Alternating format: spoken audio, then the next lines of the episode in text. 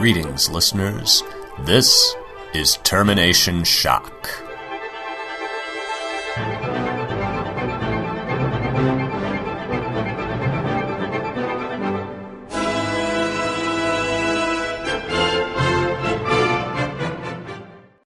Hi, I'm Jose Garcia.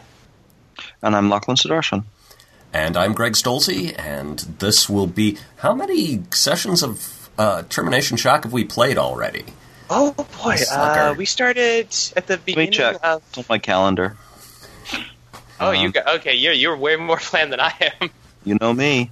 Uh, Yeah. Let's see. Um, we started on the 5th of February, so then that's one, two, three, four, five, six, seven, eight, and we missed a session two weeks ago, so that's our seventh session today. Okay. Oh, wow. All right. So, episode seven, I guess.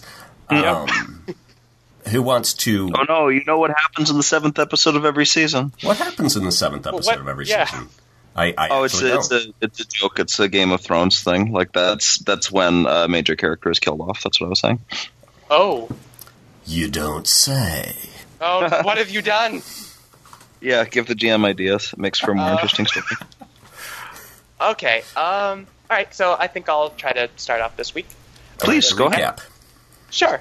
All right. Well, as we all know in life, there is both the good and the bad. And last session, the Burroughs certainly went through both in equal measure.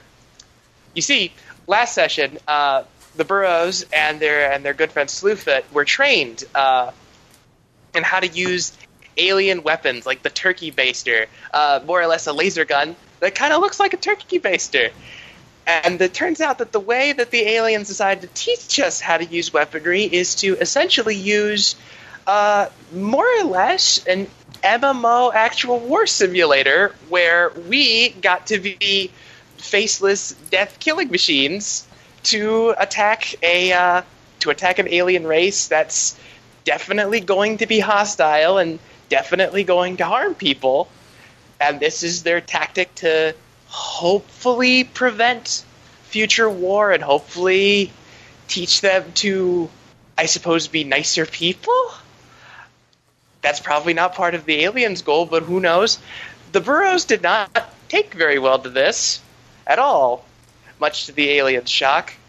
But then on the other side of the good of of, of the good side of things we managed to set up an amazing karaoke uh, tournament and talent show, establishing some sort of human and alien interaction for the first time to an audience of a couple million. Um, and I believe that's that's it, isn't it? Mm-hmm. Smooth won the synthetic Heisman-esque karaoke trophy. Right. How could we forget? The solid gold Heisman trophy that weighs 4,000 pounds. Shit was pretty cash. Well, you know, gold no longer has its rarity value in a, uh, you know, if if you've got the ability to just matter print elements as you need them, hey, True. why not make it gold? While that's true, since we all live on spaceships, it is still a good conductor, so it has a number of practical applications. There you go. Um, but yes, the uh, the Burroughs boys inadvertently became drone pilots uh, for a ground war many light years away, uh, being conducted by aliens that they dubbed the Staplerpedes, and Yes. conducted against the Mooklings, who, in fairness, don't sound like a real cultural treasure trove. They are a very warlike culture that uh, has indulges in so uh, not just slavery and forced breeding, but you know, didn't they tell did, did they tell you the bit where oh yeah the subjugated class has their growth hormones siphoned off in adolescence and so the the ruling class gets extra growth hormones and gets to be yes, I do Super remember. giant. They touched on that part. And that the reason they were doing this uh, that that they didn't really intend to win the war, but just it was something of a holding action to delay their space project so that they wouldn't take off and encounter the other inhabited planet in their solar system, which would which was at about the Neolithic age. And Yes. so you know you, you really don't want to put high tech conquerors right next door to Neolithic savages. It'll it'll end really badly. And but So- yeah, the the the explanation you got for why things were being done in this strange, inefficient way just all boiled down to it would be real bad for their culture if we didn't. Right. So, I mean, if I'm understanding correctly, their goal for right now is um, to just sort of run out the clock until their neighbors can get far enough ahead where it's like a fair fight or where they can repel the invasion or what? Or are we still sort of in the dark about Still that bit? not real clear. Hotspur we was talked about it, I think. Hotspur was not super in depth about how that was going down because he may not have known much. Yeah, Or may have just he- taken yeah. things at uh, at face value. Given what we know about him, that seems pretty likely. But I mean, as far as we know, he hasn't really been dishonest with us. It's just he didn't explain this part because he didn't think it was important. I don't think he was trying to to bamboozle us. It's possible that Pred culture does not have a history of MMO first person shooters. He may have just assumed that you knew what this means is is drone warfare. That's also p- pretty possible. I don't really see a reason that that couldn't be it. And also, he's giving us too much credit. When will people learn? we're, we're idiots. We don't know anything. Well, we're, we're the best alien collaborators. Look, Really. we are so we are highly of crushing it as alien collaborators. I mean, like we had a karaoke contest. Everybody had a good time. I mean, we're we're batting a thousand here as far as I'm concerned. The lizards on V should have hired us. That's just, just what I'm saying. In a thousand years, the word Burroughs will be synonymous with cravenly acquiescing to any horror that an alien requests of you. It's like Quisling times 1000. That seems like a fitting end for these characters. His, the Burroughs historical footnotes. They'd be delighted to be a part of history, right? Oh, absolutely, absolutely. I like to imagine that also, like thousands of years in the future, they're conflated with the actual Edgar Rice Burroughs. In the same way, like, oh, you know, the Burroughs brothers, they were some uh, some hicks who didn't know anything about Earth, and also maybe they were Earthlings who got a bunch of shit wrong about Mars before we went to live there. I don't know, one or the other, maybe both. I think they were twins or something. Are you guys twins, or is one of you? an No, we're not. We've We're never we? established that. Which is the older brother? I had assumed that Henry was the older brother, but if we want to change Yeah, that, that's I, uh, cool. I actually also assumed that Henry was the older brother. I thought that we had said that when we were doing chargen together. Okay. I- Well, I let- let me make a note. Sure, because Fraser's the older brother, so. All right, and the very last scene. Uh, yeah, I remember what we cliffhung on. Well, you know, yes, the the last scene was them breaking it or being in a position to break it to their friend who was also in the possible war crimes matrix with them. That no, that was not a video game training simulation. That was an Ender's game non simulation with drones being piloted many light years away. And she, yeah, her line was something about she she hadn't won the karaoke contest and was feeling bad, but she's like, well, but at least I killed a lot of mooklings today. So we don't need to actually play out that scene, I don't think. But Okay, that's fine. did you guys gently break it to her that you know what the real situation was, or did you just let her? Know. Oh, I mean, we, we had talked about whether or not to tell her, and I believe that we had agreed we'll do it, but after the karaoke contest so that we don't Right. psych her out. It, yeah, so I, I know Stanley probably attempted in his, in his way to, to gently get across, like, hey, hey, this is probably this is definitely real, uh, Well, that sh- sort of thing. she doesn't freak out, but she just gets really pale and wide eyed and, you know, asks if you're sure. And when you reassure her that it is, she just kind of stares off into space for a while and, and says, I never saw myself as a space war drone murderous adventurer. I don't know how I got here.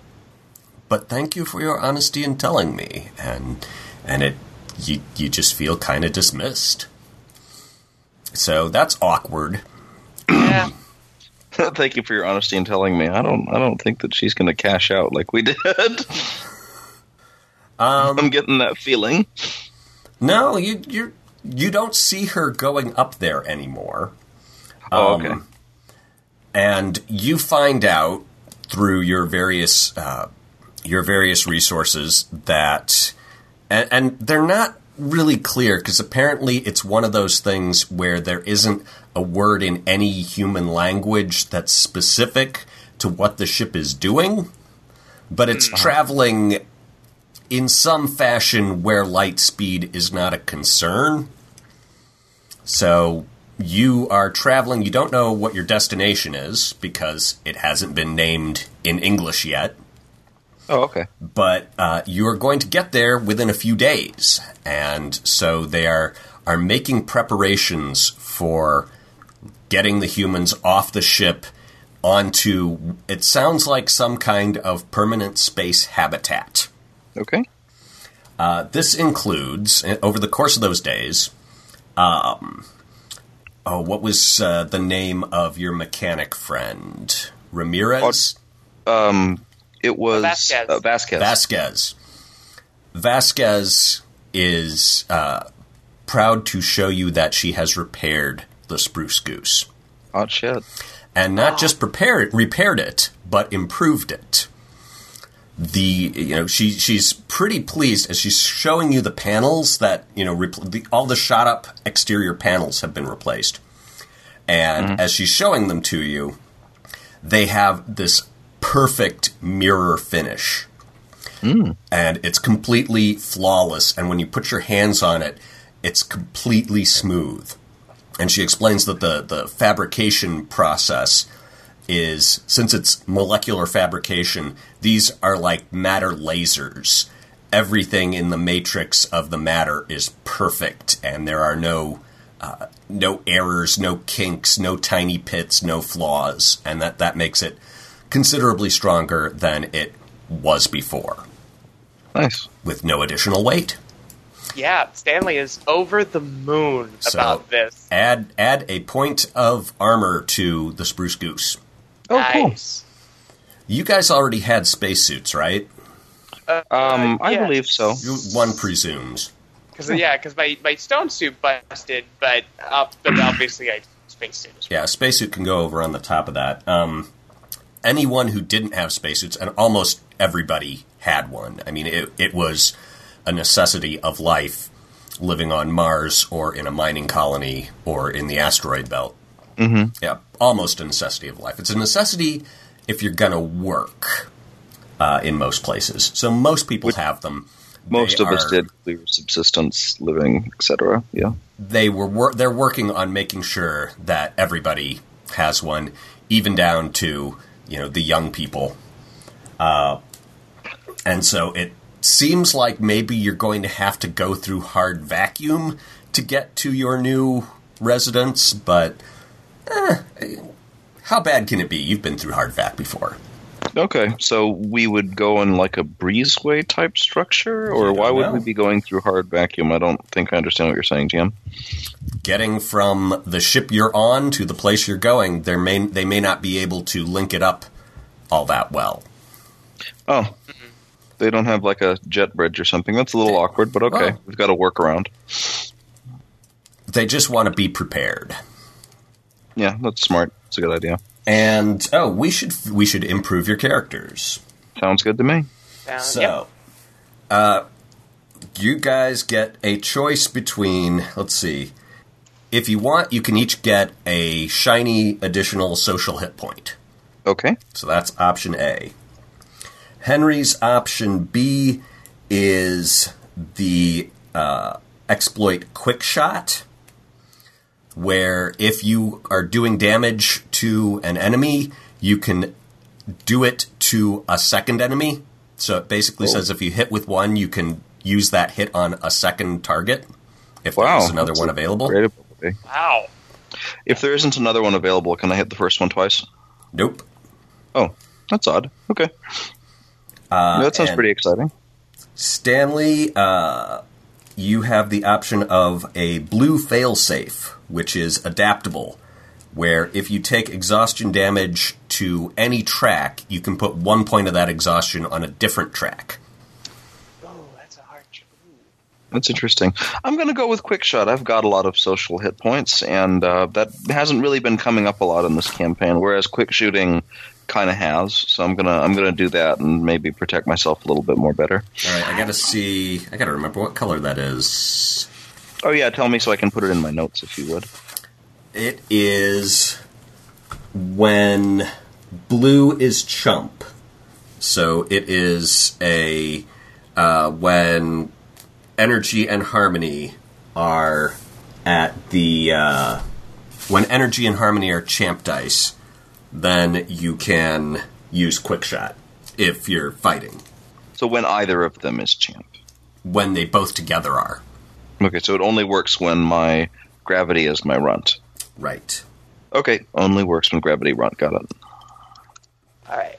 I ooh, that that adapt was very very tempting, but I think based on uh, based on all the kind of social fights that Stanley's been getting into, I think I'm actually going to take that social hit point.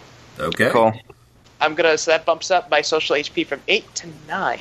Oh shit, you've got nine now. Look at you. All We're right. twins. Yeah.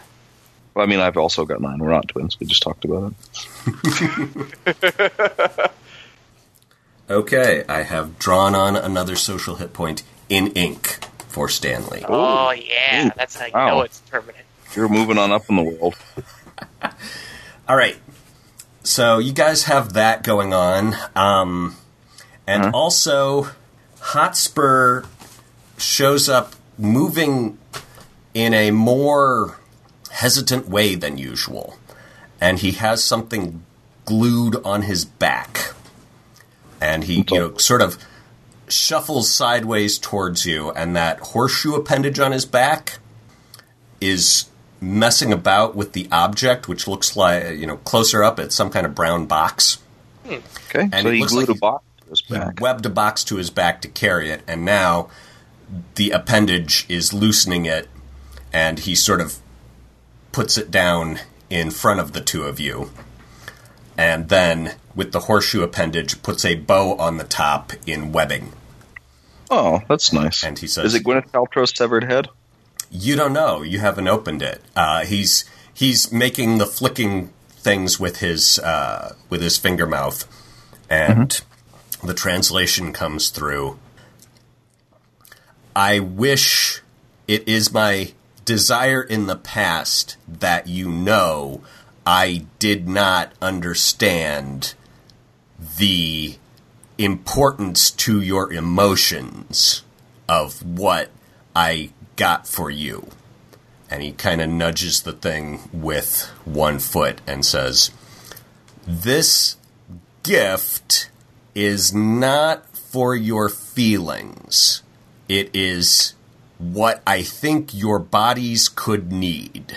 And then he comes over to the box, and uh, it's about the size, it's a little smaller than a hat box. Um, it's about, it's a square about the size of a chessboard, but probably uh, eight inches deep. And it looks like it's made out of wood, only it's the uh, the the wood wood like um, substance has no veins or rings or texture to it. Uh, it's got a a weird kind of latch where you like rotate this square disc of wood that's across the middle and then the top pops up. Okay.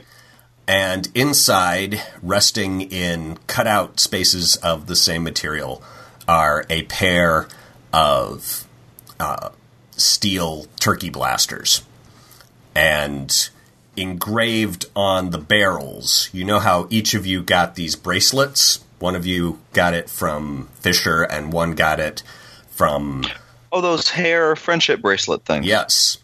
Yes. the patterns of those have been printed in gold around the circumference of the barrels.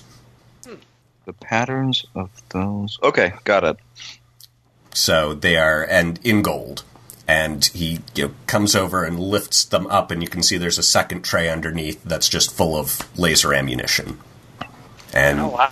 he sort of shuffles his head side to side and then just spins around and bounds off. Okay, so let's open the box. Yeah, you've got. Well, it, he opened it for you, and you can see he's, Oh. he's giving you a pair of guns. I, yeah. Okay. Uh, good. I guess. Yeah. Uh, Stanley. Uh, Stanley takes a gun and uh, you know, kind of just. You know, it, he he examines it, even though it's clear he he's like he knows more about guns now, but it it looks like he is trying to be like a professional soldier, like check the scope or check the, even though it's clearly an alien gun. Mm-hmm. It's exactly the kind you were trained on, Oh, great, great, Okay, so yeah, but so it's, brand new. nice. So, uh, quick question. Um, you said that there weren't any like veins or whorls or anything. Is it kind of like the uh, apples that everybody was eating, as though it were uh, 3D printed from like one master file? So Yep. they had like one piece of wood, and they said, "Okay, just copy and paste this wood like 40 times and make a box." Yep. When you were describing it, I was picturing this thing. Okay, let me see what's in the chat here. The lament configuration? No, it's very Yeah, the plain. Lemarchand configuration because you're like it's perfectly smooth and like the wood doesn't have any grain and there's like metal shit in it. I'm like, oh, oh no, I think I've seen this movie. I'm like, okay, and then we open it and he's like, this the parts slide out and I'm I'm just thinking, oh no, we don't get a we don't get any rest. We don't get a respite. Uh, okay, so that's um So that's you- cool. I like that he put a bow on it. You are now armed. Yes, we're armed and dangerous, but only to ourselves. So, if You're I now- understand you're now dangerous to other people too. Yeah, but I want to put sort of a damper on that. Um, I, I have some feelings about it. Uh, he had said this wasn't for our past feelings or like with respect to the past. I I got a little lost towards that first part. Well, he doesn't. Go ahead, Jose. Like I know that it was to represent that he's sort of unsure, but he said this is what your bodies need, and like put your emotions aside. Or what was what was our takeaway from that? I, I was th- yeah I, I was thinking it was a little less Like I was paying attention. It's just it was a little it was a little muddled. Well, I mean, it's the tra- natural, it's translation stuff. It, it's Okay. it's very little translation, but I, I felt like it, was, you know, it was just something like like like, hey, listen, th- this isn't. I don't want to like, I don't want to step on your feelings or whatever, but Uh-huh. you are gonna need this. Okay. So you know, try to, you know, so, you know, don't take that, don't take this a weird, funny way, but you're gonna need this. Okay, yeah, that was what I thought too. I, I mostly just I wanted to compare notes. Like that was what I thought he meant, and Alright. it looks like you. So that is the consensus. Uh, Okay. You guys head back. People are getting smelly and grumpy in the enclosure. The the karaoke uh, demonstration did seem to calm people down, and there are a lot of people now looking up pred music with their ansibles, and so you hear that strange polychromal arrhythmic or multi-rhythmic music blasting out of everyone's enclosure at all times of the night, and then someone finds um, sleeve music, which is that they can use their whole giant bodies like one lung and make these sort of compressed air fart sounds, only they're loud like thunder. And so people are fooling around with those and figuring out how to speed them up 8,000 times so that they sound like little squeaks and toots.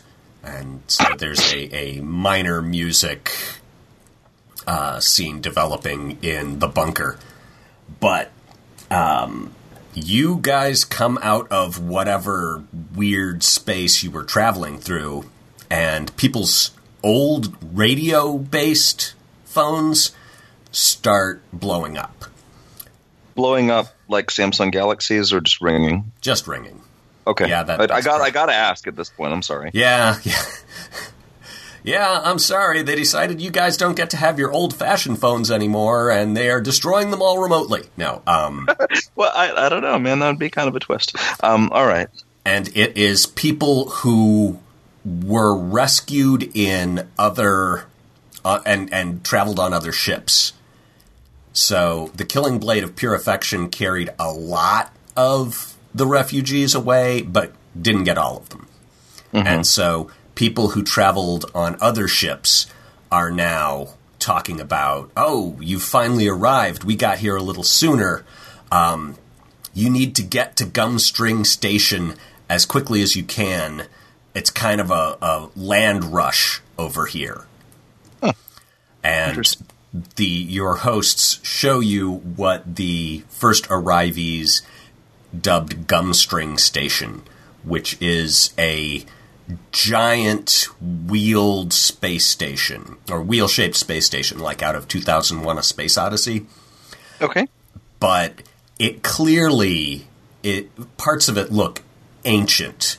Uh, you know, it it has you, as you're watching it, you can just count like 50 different architectural styles and technical influences. There's parts just glommed on that look like they are crystal growths, and there are parts that are wired and bubbled together, and parts that are featureless Vanta Black cubes, and others that are piles of circuitry just dangling out in space. Uh, it looks very old and confusing and layered and ad hoc and flung together Okay. and they explain to you that this is one of the sites where humans are being resettled, that there are four resettlement spaces for humans to start out at. Uh, this is one of them.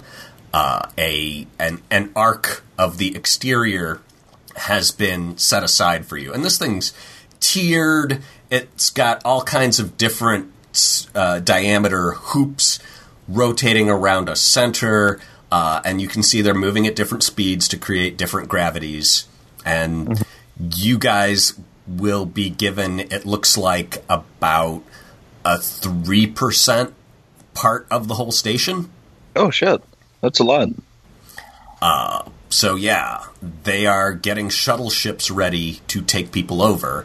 And as they're doing this, you know, they're explaining how this is going to go. They're going to take everyone's fingerprints so that they know they've gotten everyone. And this will be, you know, this will be your new home. Okay. Sounds sounds pretty good. Now- sounds pretty good. since you guys have a ship, you don't need to. You you can jump the queue, and from what you've been hearing, that's great because the space is filling up fast, and it's sort of first come first serve. Okay. Um. Well, let's uh, go get Dad and pack our shit and go over there and see see Sounds what we got to do. As you are doing that, somebody sidles up to you. Uh, you know, looking over at the you know the big doorway that you guys are allowed to go through, and the people who came with you and the people you rescued are allowed to go through, but most people aren't allowed to go through. As you're going past that, who should sidle up to you, scratching at the edge of his eye patch, but your old buddy Pack? Okay. Cool. Oh boy. I'll I'll say hello to him. Greetings, Burroughs brothers. My, I saw you sing at the karaoke. That was that was spectacular. Your voices, you're you're like larks, or like I've always imagined larks would sound. Larks have been extinct for millions of years. Oh, it's very very kind of you. Thank you. I am wondering if I can speak with you in private for a bit. I don't see any reason why not. Uh, we'll Yeah, just course, step out of of traffic here. Come over here by my office, and he starts walking towards the bathroom area. All right. Which is- I any I- if this if this giant arena where you've all been crammed is you know something like a town the bathroom section is the bad part of town uh, you know they've they've gotten the buckets to seal well but it still has a still retains that bad reputation and he stops by a guy who's got a blanket spread out with an assortment of junk on it. Um, you know, circuit boards, uh, some carved wooden stuff, a few torn and resewn T-shirts, and he said, "You can leave your Ansible devices with my associate here. They will be perfectly safe." And he takes out his. You guess it's his Ansible. It is a black cube, and set, and hands it to the guy. I'm I'm I'm put off. Why would we want to do that? I don't I don't know what's happening. We're well, we're we're speaking in private, and I assume oh. Since an Ansible is a communicate is a theoretical communication device. He also right. hands over his old style human cell phone. okay. Yeah. So yeah, uh, Sta- uh, Stanley's a little bit a little bit I feel I feel suspicious, but impelled still. to ask him what's up. I'm sure he has a good reason that I'm just not clever enough to think of.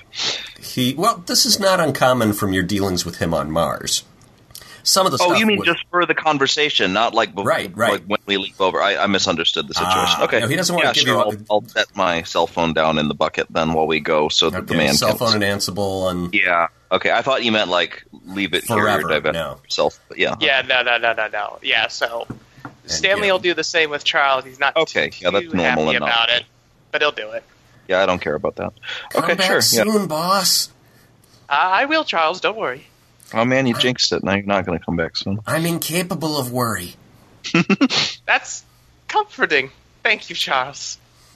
If if only we he could pass it on to us. So he takes you off behind the stalls and turns on some water and says, uh, "It's not that I don't trust our uh, our rescuers, but the fact of the matter is, anytime you have that many sentient beings gathered together, some of them are going to be untrustworthy, and we don't really know very much about their communication technologies or their philosophies, their history, their nature. We are babes in the woods, and that makes me uncomfortable. I sympathize with your uh, your mindset.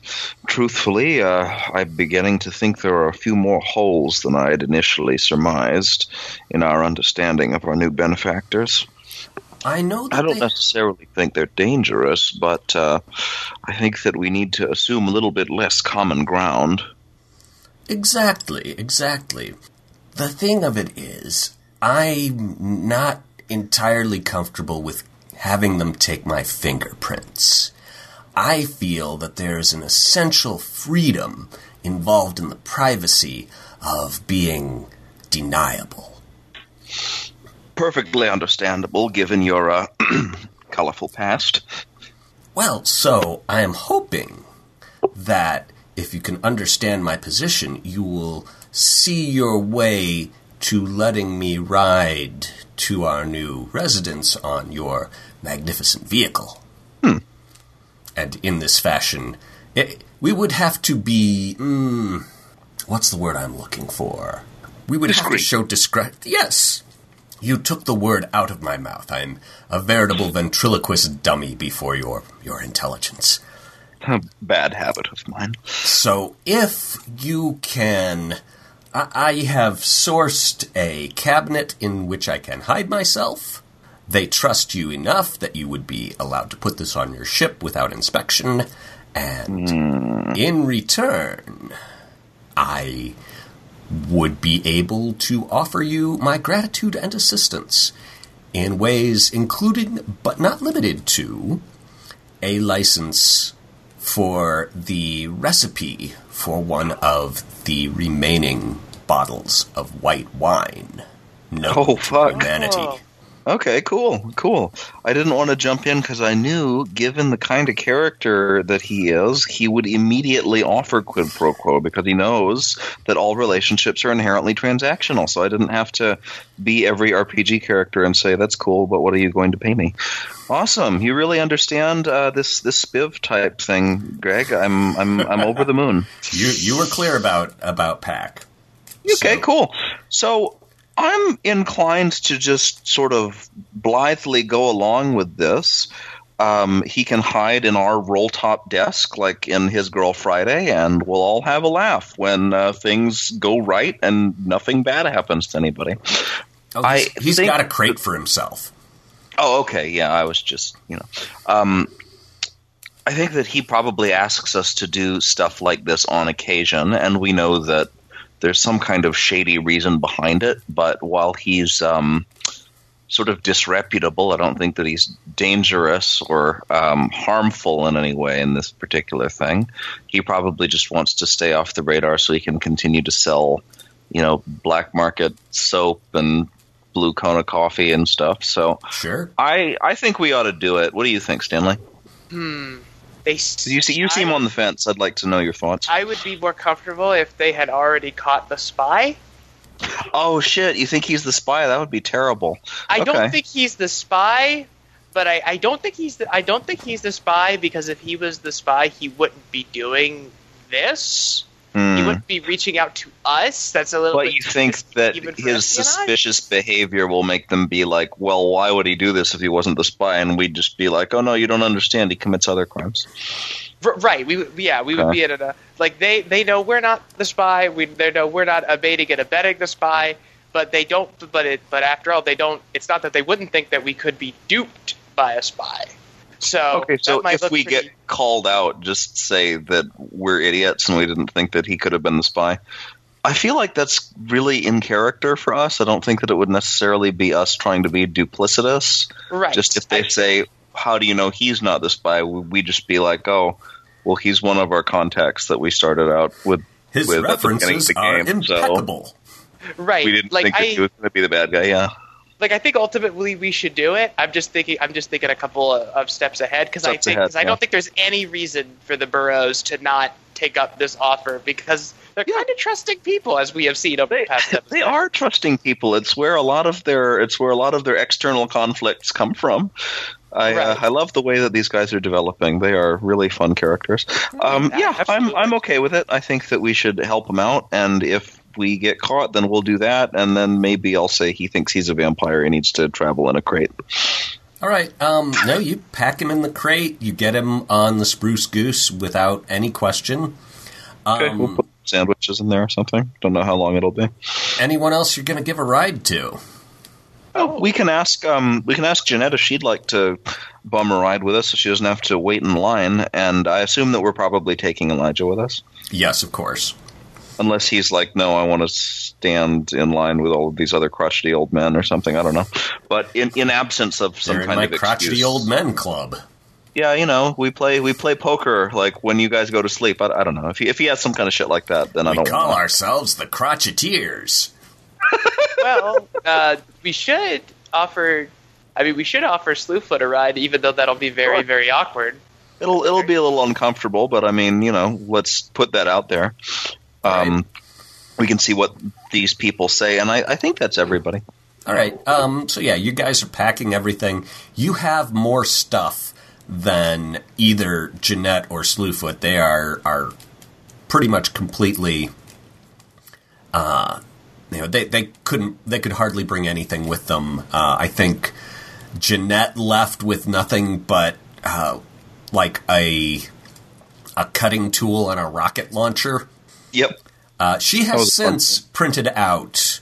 She was teaching herself how to use these 3D printers and manufacturing tools.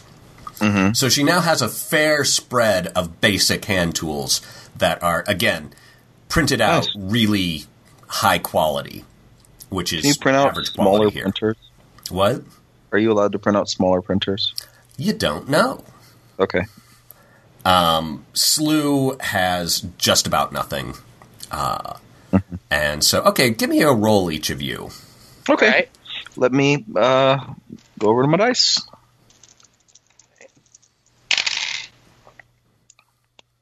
One six, one eight, one ten. That would be an eight. All right. I get oh shit! I get a three. I don't roll well at all. Oh boy! Wait, what are you, Oh. your two highest dice are what? I got a two, a one, and a one, so I got a three. Wow. All right. So you are a carrying. very shitty roll. Good. It's a good thing you cleared that one out. As you are stacking the Like bin pipe. with pack in it, you drop it, Oh God! and it just boom, boom, and you're Hope he's okay in there. Well, good thing I'm a doctor. I'll help him out later. Uh, yeah, and you know, are, you're he he has arranged for you guys to deliver this trunk to someone at the station. So he's not planning on getting out until you guys get there. Obviously, You're gonna So you're gonna I- hand him off Mhm. to I- someone named Rudiger. Okay, let me write that down because I know that I'm going to forget it. Uh, hand off to Rudiger. Got it. All right. Um, so I assume that he has enough experience smuggling himself in crates that he doesn't like cry out or give himself away, right? Because I feel like that would be a little bit early for that. Nobody's checking on you. Oh, right. Yeah. Sorry. Force a habit. so you load all this stuff up. Um, you're uh, you, he he is buried under all this other stuff, all your frozen spiders and such, and your dad is talking about how someone from his old farmers guild made it to this place three days ago, and he's like, "Yeah, all the good rooms have been taken, and you know, we're." I, I'm just hoping we can find some place with enough space that we can start far- spider farming, at least on a limited artisanal scale. limited artisanal spider farming. This game is so much more than I expected. Um, okay, so that's good. I'm glad that he has at least one friend. Oh, he didn't say this guy was a friend, just an associate. But uh, you guys load up um, and jet across, and Charles tries to explain to you which of the openings you're supposed to go in. Uh, and you, you get into a dock, but it's just open to space. You get in, it closes a wall behind you, but it doesn't pressurize. So you're enclosed, and in your you're in an area that's sticking out far enough that the gravity's a little heavy, and Slew is complaining about that. But you guys can leave in your spacesuits, and there's an airlock there where you can haul uh, your stuff out. And what they recommend is that you look around, try and find an unclaimed space, and then, l you know, basically squat there. That a person who is in an unclaimed space can claim it as long as they're there. But if you leave, someone else could, could come in and take it until you've been there continuously for some undefined amount of time. It's unclear on how long you have to squat there before someone recognizes that this is no, seriously for real, your space now. So Seems it's just, legit. Yeah, it seems like there was a committee that was supposed to arrange a way for everyone to equitably get a shot at the good spaces, but they didn't get it done. So it has devolved into something a little more active and anarchic. Okay. But you've parked your ship, you're leaving all your stuff there, um, and but you're taking off the the pack package, the package, and as you're getting off, there's a guy standing there saying, "Well, I was just about to claim that that that dock," you know, and he's like, "If," you, and and someone who's next to him is shrugging, and so apparently the very place you parked is unclaimed. Okay. Good. Well, let's uh, go ahead and stake our claim there. You're gonna just take the very first space you look at? Yeah, we should This- probably. I mean, do you want to nose around for a while, or there are two of us? I am loath to split the party, but we could leave Elijah here and then scout and see if we can find any place better. If that's what you want to do. It's like, sure, Yeah, son. because I think because we should definitely try to get, especially with the limited amount of space we have. Yeah, because he's like, hey, you know, we're running out of space. Better get someplace, and you know Right. that way Sure, he can son. stay I here don't and chill. staying here and not looking at the first new place I could stretch my legs in and look around in for the first time in a month. That's that's okay with me. I don't mind a bit. And he, you know, looks at the other guy and he's like, "Look, our ship's there. We'll talk when we get back. Is that a problem? Okay. And they bicker for a bit. Great. All right. So you enter Gumstring Station, this magnificent, crazy, patched together cosmopolitan space. Gumstring Station. Uh, and yeah, you walk down this gigantic hallway. There's all kinds of doors all over the place. Um, what are you looking for? Do you have any kind of search plan, or are you just going to bum around? How are you going to find a space to call your own? All right. Well, let's look over. Okay, so let's look over what we need for a space to call our own. One, it should be a place that we're okay with living in. Two, it should be a good place to raise spiders. Yep. Three, Yep. it should. We should at least be able to turn one part of it into something fancy. Okay. Sounds good to me. The three big priorities. Okay. All right. Um, so the the place where you've parked the goose. I mean, it, apparently the guy who wants that spot. You know, he's sitting down with his arms crossed. Uh, but you know he's uh, you know has got reached some kind of understanding with Eli about well if you don't take some other space you'll have to move your stuff but we can, you can leave your ship here for now because you know, there's not much else he can do. He has no other way to move your ship. So that's sort of at it's it's not really a solution so much as it is a stalemate. Uh, Okay. So he's sitting there with his arms crossed, glaring as you walk off, and Right. you reach what is apparently the main street. You climb upward, the gravity getting incrementally lighter until you are on this giant boulevard, and you can see a couple of the uh, the sleeve aliens are slurping their way down the middle of the road. There are people, you know, some people are painting the fronts of spaces, uh, but it, it all looks a little bit dingy and industrial uh, and patched together and naked rivet is the, the sort of dominating aesthetic. There are some exceptions. You know, there's one place where you're walking along, it's like metal storefront, metal storefront, metal storefront, and then you reach to this place where there are all these wooden uh, masks and idols hung up and leaning against the wall, and this guy's sitting out front uh, with a piece of no kidding real old earth wood, carving it, and there are several smaller alien. You assume they're alien species, and a couple robots floating in the air watching him do this. So that is the main street, Okay. and it's noisy. As I would assume. All right. Wow. Exciting. Wood. Yeah. Wood, wood, people, noise. So he, you know, he nods at you.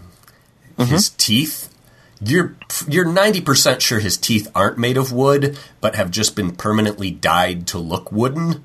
I see. Okay. And so he nods, and uh, as you're, you know, walking down the street, uh, you see Aruna, and Okay. Well, we'll She- say hello. she gives one. You know the little Katharine Hepburn sneer smile, where you Ah. tilts the head back and looks down the nose, and it's technically a smile, but it's more a baring of teeth. She gives one of those to Slew, and Sure. Slew just crosses her arms, lev- looks levelly back, and Aruna says, "Oh." The Burroughs boys, you've you have arrived at Gumstring. I was fortunate to be on the very first shuttle over and got a place right here on Main Street. There are very few left. Unfortunately, the larger units, which are upstairs above the street, have all been taken by people who got here earlier because they lucked out enough to be badly injured during the rescue and were brought on a fast hospital ship. Lucked out enough to be injured during the rescue. What a shitty thing to say. She's like, but there's one there's one spot next door where the the woman who was squatting there got called away because her family found her and she had to run from them. So do you, if you wanted to live next door to me, that's an option. And she's like, this is this is the best place to live. The gravity is optimal. It's very close to the atmosphere processors, so the air is somewhat fresh. They uh, apparently the first few weeks they were the first week they had humans here. They uh, took a a they did tests to see what fragrances people wanted their air to smell like, so it rotates through cut grass and cooking popcorn, whatever that is, but it does smell wonderful here. Okay, and cool. So, so, that was Aruna that was speaking, or Slew? Yeah, that was yeah, Aruna. That was Aruna. That was Aruna. definitely Aruna because only Aruna would definitely be. You should live next to me because we live in the best place. I don't know. I mean, living in the best place sounds pretty good, um, but is it but outweighed by being neighbors with Aruna?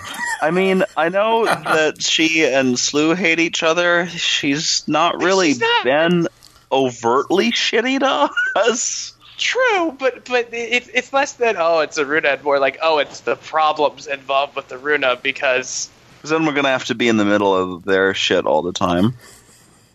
Well, not not just that. She's also clearly, you know, made friends with certain cliques of aliens that clash with our personal cliques of aliens. Oh, and I think we're going to run into some of that no matter where we live. oh, definitely. It's just you know, so, do we do we want it up front or do we or do we want a nice place? I I feel like if we get it up front, then we'll at least know it's coming, so that when it inevitably, you know, comes down on us with the force of a thousand suns, we'll at least be prepared for it rather than being blindsided. Because I don't feel like we're going to be able to dodge that forever. True. Well, e- Eli really sticks want- his head in and is looking. He's like, "It's kind of small," and Slew says, "Well, it's bigger than the place by the the airlock that that that little cross-legged man was sitting in. That." If you take that, you, you, you are going to have to sleep in triple bunk beds. Hmm. Triple bunk bed do not sound well suited to our needs. It's like, but well, yeah, but I mean, we're going to need somewhere to put the spruce goose unless we sell it or something. Well, that's clearly not an option. Right. She's like, after so, Jeanette did all that work on it, and she puts her hands over Jeanette's ears like earmuffs. absolutely, absolutely. Like that, that that's that's com- that's completely out of the out of the question. Well, uh, Aruna says, "Oh, well, think it over. Look, oh, I know you just got here. Look at some other places, but don't think too long." Oh man. Okay, so well, that's one option. You. Well, thank you as always. Yeah. So you've got the docking slot. You've got a box on Main Street that you could get. Um, where else are you going to look? Okay. Um, where else is there? What's the layout look like? Okay. Um, as you're getting it mapped out, the uh-huh. impression you get is that the section you have used to belong to sleeves, the uh-huh. giant aliens, uh, the the bioluminescent slug-like ones, and they apparently have uh, evolved somewhere with about Earth-like gravity. So there are, this is all cleaned out X sleeve space, or much of it is. And if you go all the way to the end of the human zone on one area, you run into a sleeve habitat. And if you go all the way down to the other end of Main Street, you run into a different sleeve habitat. But at the, but about halfway between those two, there's a cross street, which is one of the struts that connects the ring habitat to the center, the zero gravity center of the whole giant space station. Mm-hmm. And so if you went up there, you would get lighter gravity, which Slew is kind of you know saying, "Oh, so there's there are places with less than one G, like on Mars. That that would be terribly comfortable." Uh, and apparently, up that way, uh, it borders with a scav neighborhood. The scavs are those floating cloud-like aliens that you haven't interrupted uh, interacted with very much. The sort of jellyfish gas bag ones. Okay. And that's where the hospital is, or the the veterinarian section for humans, anyway. veterinarian section for humans. Uh, well, that's uh, that'll be convenient. I'll probably need to go there at least sometimes. Yeah, well, and you know, you're qualified. You're a qualified medic. You could probably get a job there if you wanted. I sure could.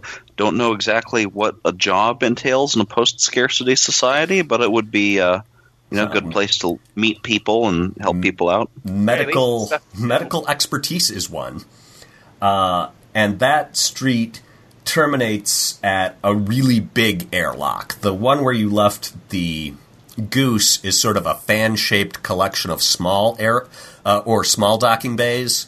This is the huge docking bay where. Uh, remember, Ben had that big ship that hauled other ships. Right.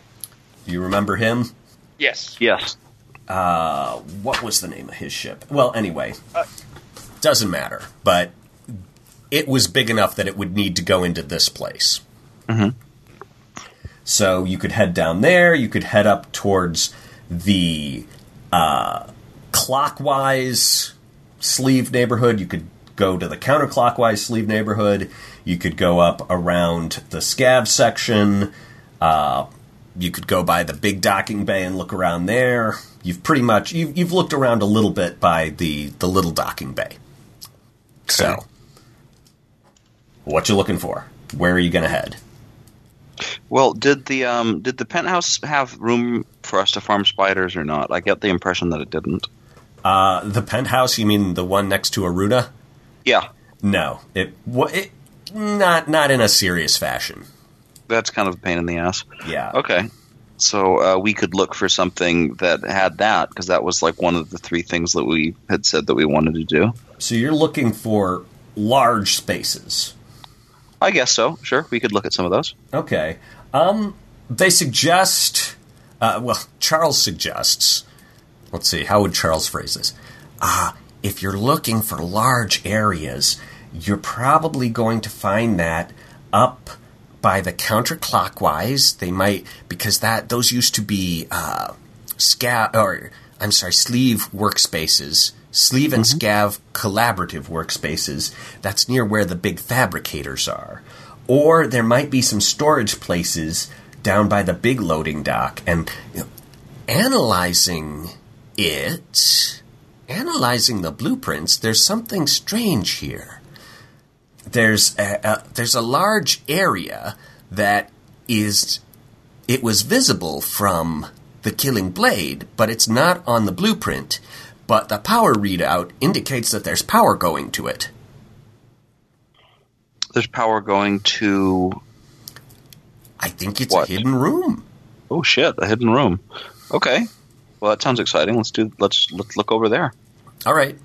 Um, so yeah, he show he he you know shows you an overlay of the or feeds to your phone, which can project, and then rotates it so it's out of the dead pixel arc, and you can see a schematic of the station overlaid with a 3D rendering of the station taken, and you can see that there's this sort of triangular box built into an angle by the giant docking bay. And you know on the power out uh, the the power schema schematic for the base you can see several wires go in there and just aren't registered anymore and so he takes you to where he's to where those wires go in and after poking around for a bit you find that there's a loose panel that you can push in and shove to the side It begins. Okay. So, do you want to do that? Are, are you ready for this, Stanley? Yep, let's do it. Let's let's look and see what kind of graffiti's inside of these air vents. All right, Do what's it. going on? Well, it's not an air vent. It's like a warehouse. It's not Oh. quite the size of a warehouse, but it's much bigger than the other spaces. But it is extremely cold, mm-hmm. and it is full of junk. It and it's alien junk. You have no idea what all this stuff is. And as you're looking around, you know, Sloop pokes at something, and it just deflates with this horrible smell. She's waving her hand in front of her face, saying, what? Do aliens have serial killers? Because Oh, I'm, probably. I am expecting to find a bunch of stuffed pred heads here any minute. So, has she beaten us here, or She's been walking with you. She's, yeah, Okay. she's with us. Hmm. Well? Um, I hope that we haven't is like, stumbled "Oh." into like a this is you could do all kinds of spider farming in here. So he's and Jeanette says, "There's a basement." Secret room inside of the secret room. Cool. So you well, it's not secret. She just found a, a thing in the floor, and you go down there. You've got you know you're using your uh, your ansibles for illumination, and yeah, it's just cluttered. There's all kinds of stuff. Some of it clearly broken, much of it kind of disgusting. And when you Okay. get down to the basement, the gravity is pretty oppressive. Like, how bad is it? Is it like you need to have the suit, or Oh no, it's the opposite of the suit. If you were wearing the suit in here, you would, uh, you, you'd barely be able to crawl. So, Hmm. so cons being in, high gravity? being in the basement is like wearing a forty-pound backpack. All right. Uh, give me rolls, each of you. All right. Tell me what your champ dice are. Okay. Ugh. I get a seven. I got a 15, my D10 and my D6. Nice. Got a 10 on my D10 and a 5 on my D6. All my right. champs are my eight and my ten. Okay. Um, so Henry. Oh no, it's Stanley. Stanley finds a machine that looks kind of familiar, and it's under. You know, he's poking under a tarpaulin. He's like, "Wait, no, I know I've seen this." And he pulls it off, and it's a box about the size of a freezer, and it has. And he's scratching his head, looking at it, and Jeanette comes up and says, I trained on that. You, you, you, you. Tra- oh, Oh shit! Is it a printer? you trained on on, on it? What, what, what, what is it? Um, it's I- a gross matter printer. Oh yeah. Is it? Oh yeah. Oh, And so she starts looking around and checking it, and she's like, and she, you know, makes this sort of eight figure eight motion on a piece of its surface that doesn't look different to you, and it glows with this light peach colored glow. And so she starts poking at it, and she's like, "Yeah, it looks like it's functional. Um, it's it's empty. Uh, well, it can't print anything li- right now." And she lifts the lid and says, "Oh, there's something inside," and bends over the edge and picks up something that is about the size of a dinner plate. Um, It's square and flat and has flanges and ridges. Any idea what this is? Well, uh, can we try to scan it with our ansibles? Sure. Yeah. Because Um, I remember that that was a thing that mine could do sometimes. So uh, maybe it's like um, you know the golden discs from Beast Wars, and there's some information on it. Um, Your So I'll hold up my thingy. come up with 6,821 unique hits for objects in that shape. Okay. Um, they're gonna be a while grinding through those, translating them by weight, size, you know, albedo, trying to figure out what this thing is. So they say, "We're sorry, we'll have to get back to you when we know what it is." okay, so you do the first three thousand one hundred and forty, and then I'll do the second three thousand one hundred and forty-one. All right. Hacked. yeah, that works. So she puts it back in there and closes it, closes the thing, and she's like, "Wow." Well, this is not a high end maker by any means. If you want to make something out of steel, you have to put steel into it. If you want to make something out of gold, you have to put gold into it. Um, if you want, it's it's not going to print food unless you put food into it. But if It's not going to print food unless you put food into it. yeah, if you had like I don't know a steak, you could throw it in here, and it would make you a T-bone steak with you know realistic veins of fat and blubber and bone. It begins. Okay, well, that answers what my next question was going to be. Um, so it looks like we are going to be moonshiners. All right, He said he'd give us a recipe, and we can apparently just like pour sugar and bread and grape juice and crap in here and get wine. So it's like maybe I'll have to we'll think we'll, about it. we'll we'll we'll noodle around with it a little bit when she's not using And- it for something that's actually very- important. and at the very least, we can ensure that some of the some basic materials, so we can at least you know help get like maybe like plates and utensils and and, and basic lu- basic luxuries. Tablecloth. Yeah, tablecloth. You know, the good stuff. Mhm. Um, and she, yeah, you guys are so.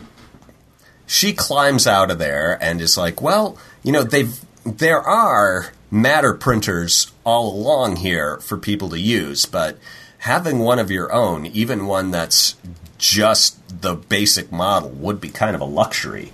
And you know, Okay. your dad's like, and the, you know, and the spiders, son. You got to think of the spiders. You're right. The, I'm always thinking of the spiders.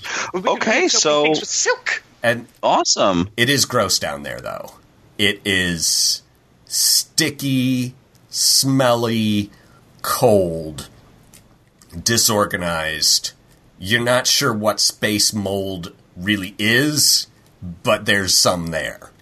We'll we'll we'll clean it up. I mean, we we'll have time. We'll 3D print some brooms and shit.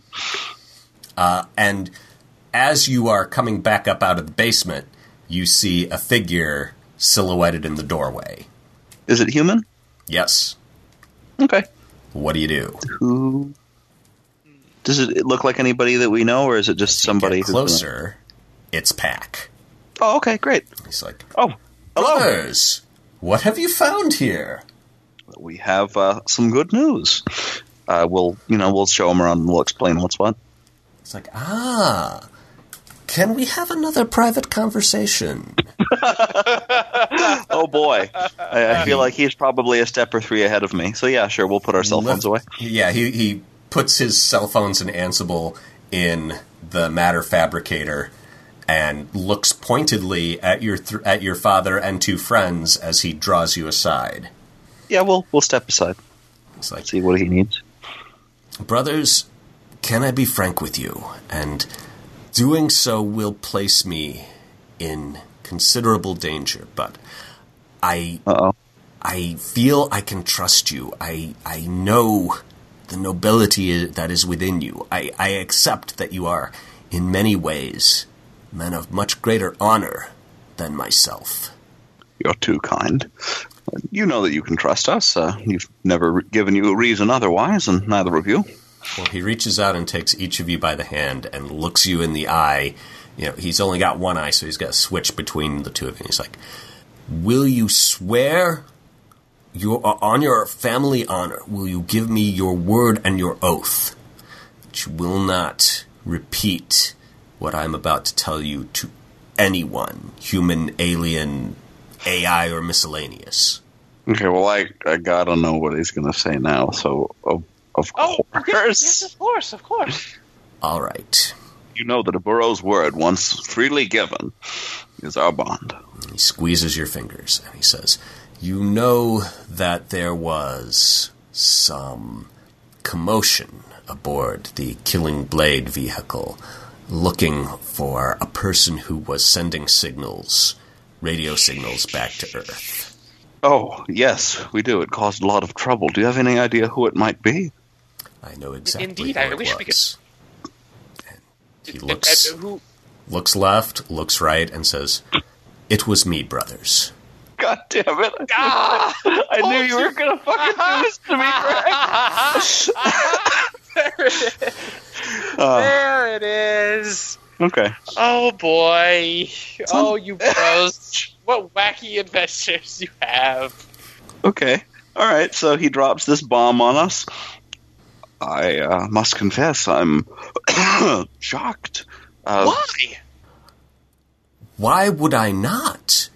We are we we are from Mars, but our origins are Earth. We owe everything to Earth. It is the planet uh, of our origin, and I have I, I have always had contact with certain factions on Earth among the ex-humans, who you will remember protected us for decades from the AI threat before these these aliens rampaged in out of nowhere and demanded that we accompany them.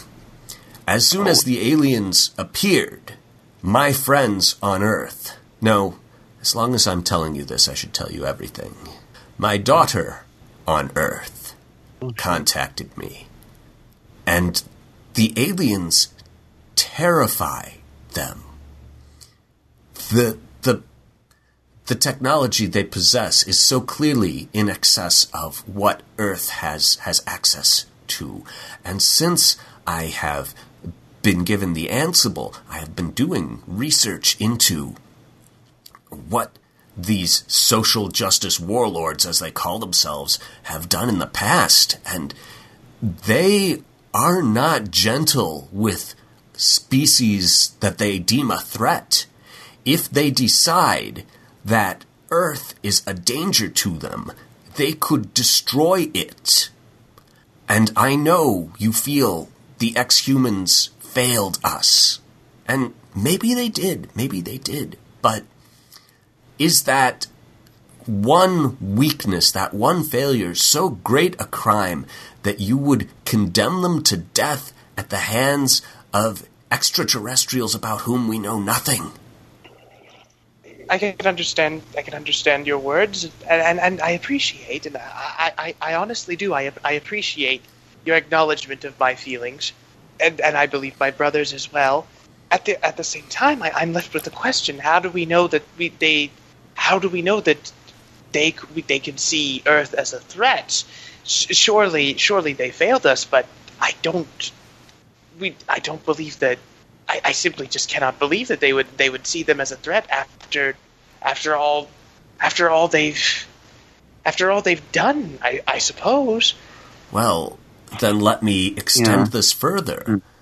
The social justice warlords, quote unquote, are just one organization among many, many, many in a vast and cosmopolitan galaxy. Now that Earth has been found, what is to stop some more warlike species from deciding that, oh, this this backwater cut off from the Ansible would make a fine ornament to our, our empire. We can conquer it and plunder any technological or cultural treasures they have. hmm. Okay. I, I am not asking much from you, brothers. Just give me your silence that much we can certainly guarantee. How, um, when was the last time you were in contact with your daughter? Was she able to get off planet? No, no. Um, I have not heard from her since the radio beacon was discovered. I see. And that's why you were keeping in contact with Earth. Yes. And there wasn't anybody else you uh, were in regular communications with. Well, there were others associated with my daughter, her her friends, her colleagues, uh, and similarly, there are a few other people in among us. You'll understand that I don't want to name names. We are right. You and, and they are both safer. Not people. Knowing were just ordinary citizens of Earth, or were they? Um, you know, there's no such thing anymore. Oh, my my words fail me. Were they uh, high command? Were they a ruling elite aristocracy? Uh, you know what I'm saying. Were they anybody who had power to get in contact with us? Maybe rendezvous with us once we get where we're going. Well, the there is no faster than light technology among the Earthlings, which is one reason that they're they're not a threat, and one reason that they are sitting ducks. If we can find a way to get faster than light technology to them, then they can deal on a more equal footing, even though, as soon as they leave the termination shock, their superior enhanced intellects will fail but uh, we're we're seeking a way to put them in contact on an even footing with the wider universe. So that's what you were communicating to your contacts back on Earth, um, faster than light technology. We were trying, but at that time we had no no grasp of the Ansible, no real understanding of what it was or how it worked. I see. And uh, your goal after that, I gather, is to find some way to uh, circumvent the brain block that occurs once they pass the termination shock. Our goal now is to reestablish contact with Earth. From what I understand, Ansible uh, Ansible messages can't reach Earth at all, ever. And if we were to send a radio message from here, it would not reach Earth for something like a dozen years. That aside, uh, our benefactors are clearly able to pick up traditional radio signals. In addition to not being able to get a response for a quarter of a century, you might uh, tip your hand. Let me worry about that. All I ask of you for now is silence. But this space off the grid has tremendous potential. I can't I- argue. I, I am begging you to help me get back in contact with my daughter. And in return, everything that uh, all the all the resources I can bring to bear, I pledge to aid you. Please help me and let me help you. Okay. I What do you think, dude? I think uh, Stanley. Uh, uh, hmm, I'm on the I think horns of a dilemma here. Yeah, it's a dilemma here. It's putting him into contact with Earth. They clearly want to develop some kind of military or at least some kind of edge because the humans definitely feel threatened because for the first time they've encountered something with a higher technological thing than them that's just not Yes. explicitly kill murder like the AIs. Right. Uh, so I, I feel like I feel like even if he is being genuine, which I think at this point it's fair to say is is in doubt, and just wants to keep in contact with his daughter and her cohorts, that even if know, that's true, um, once faster than light technology is on Earth, you can't you can't unring that bell. So. I mean, if it spreads and they get off planet, then I think that the Preds and the rest of the Rainbow Coalition will deem them a threat and just blink bomb the shit out of the planet and kill everybody anyway. So I don't think that that's in anyone's best interests. So I think we should sandbag this while we can, but not overtly sort of cockblock him to his face and say, we won't help you. Because if we do that, then he's not going to tell us what he's up to, and we'll be in the dark and also in danger. This way, we're totally screwed, but we at least know that it's coming. well, so, here's the thing. what do you think? they're they're worried about Earth being a threat. What if if they can Yeah. keep a contact with Earth? We know that the we know that the coalition doesn't care much for Earth. It thinks that they've failed, which is why this whole process is beginning anyways. Uh huh. But but keep in mind that they're not explicitly attacking the planet. Like they they fought back against the against the Earth ships because they were essentially you know trying to take back the the Mars. Yeah, exactly. if I mean- there's a way we can turn this communication with Earth to our advantage, like it, Mhm. like I'm not I'm not saying oh yeah overnight we could totally make the Earth people friendly with the you know with the with the great warlords, but like Mhm. if we could try to kind of use try to use Pax, you know Pax uh, network and stuff to essentially try to find a diplomatic solution. Try if if we can't get Earth on the coalition, we can at least get them talking hmm we might be able to have a way for him to be able to talk to his daughter and be able to at least resolve this in a way that doesn't end in guns, at least not immediately. I like where your head's at. I think that that's a good idea.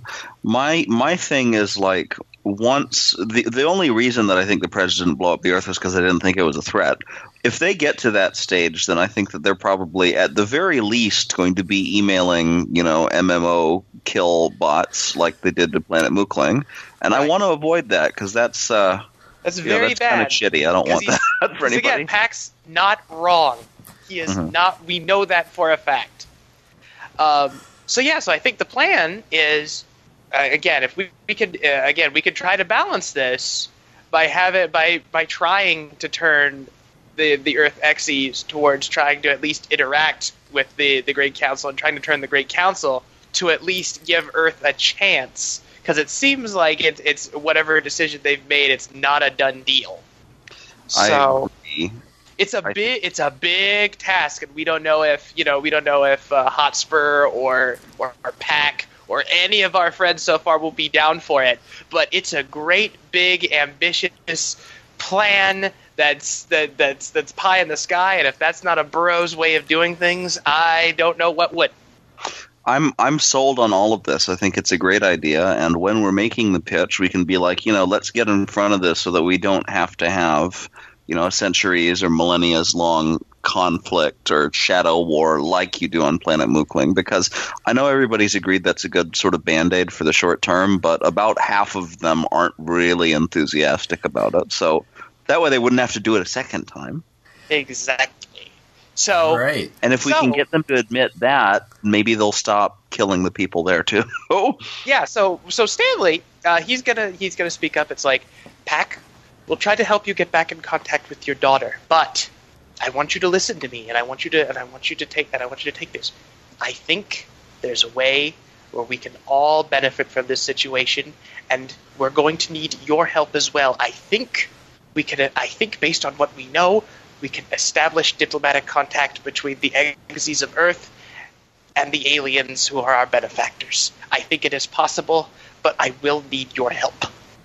And he grabs you by the hand and says, You can trust me implicitly. Termination Shock is released under Creative Commons non commercial, share alike, no derivatives license. The music is courtesy of the Musopen website and is a U.S. military band playing Holst's The Planets, the Jupiter Suite. This has been Termination Shock.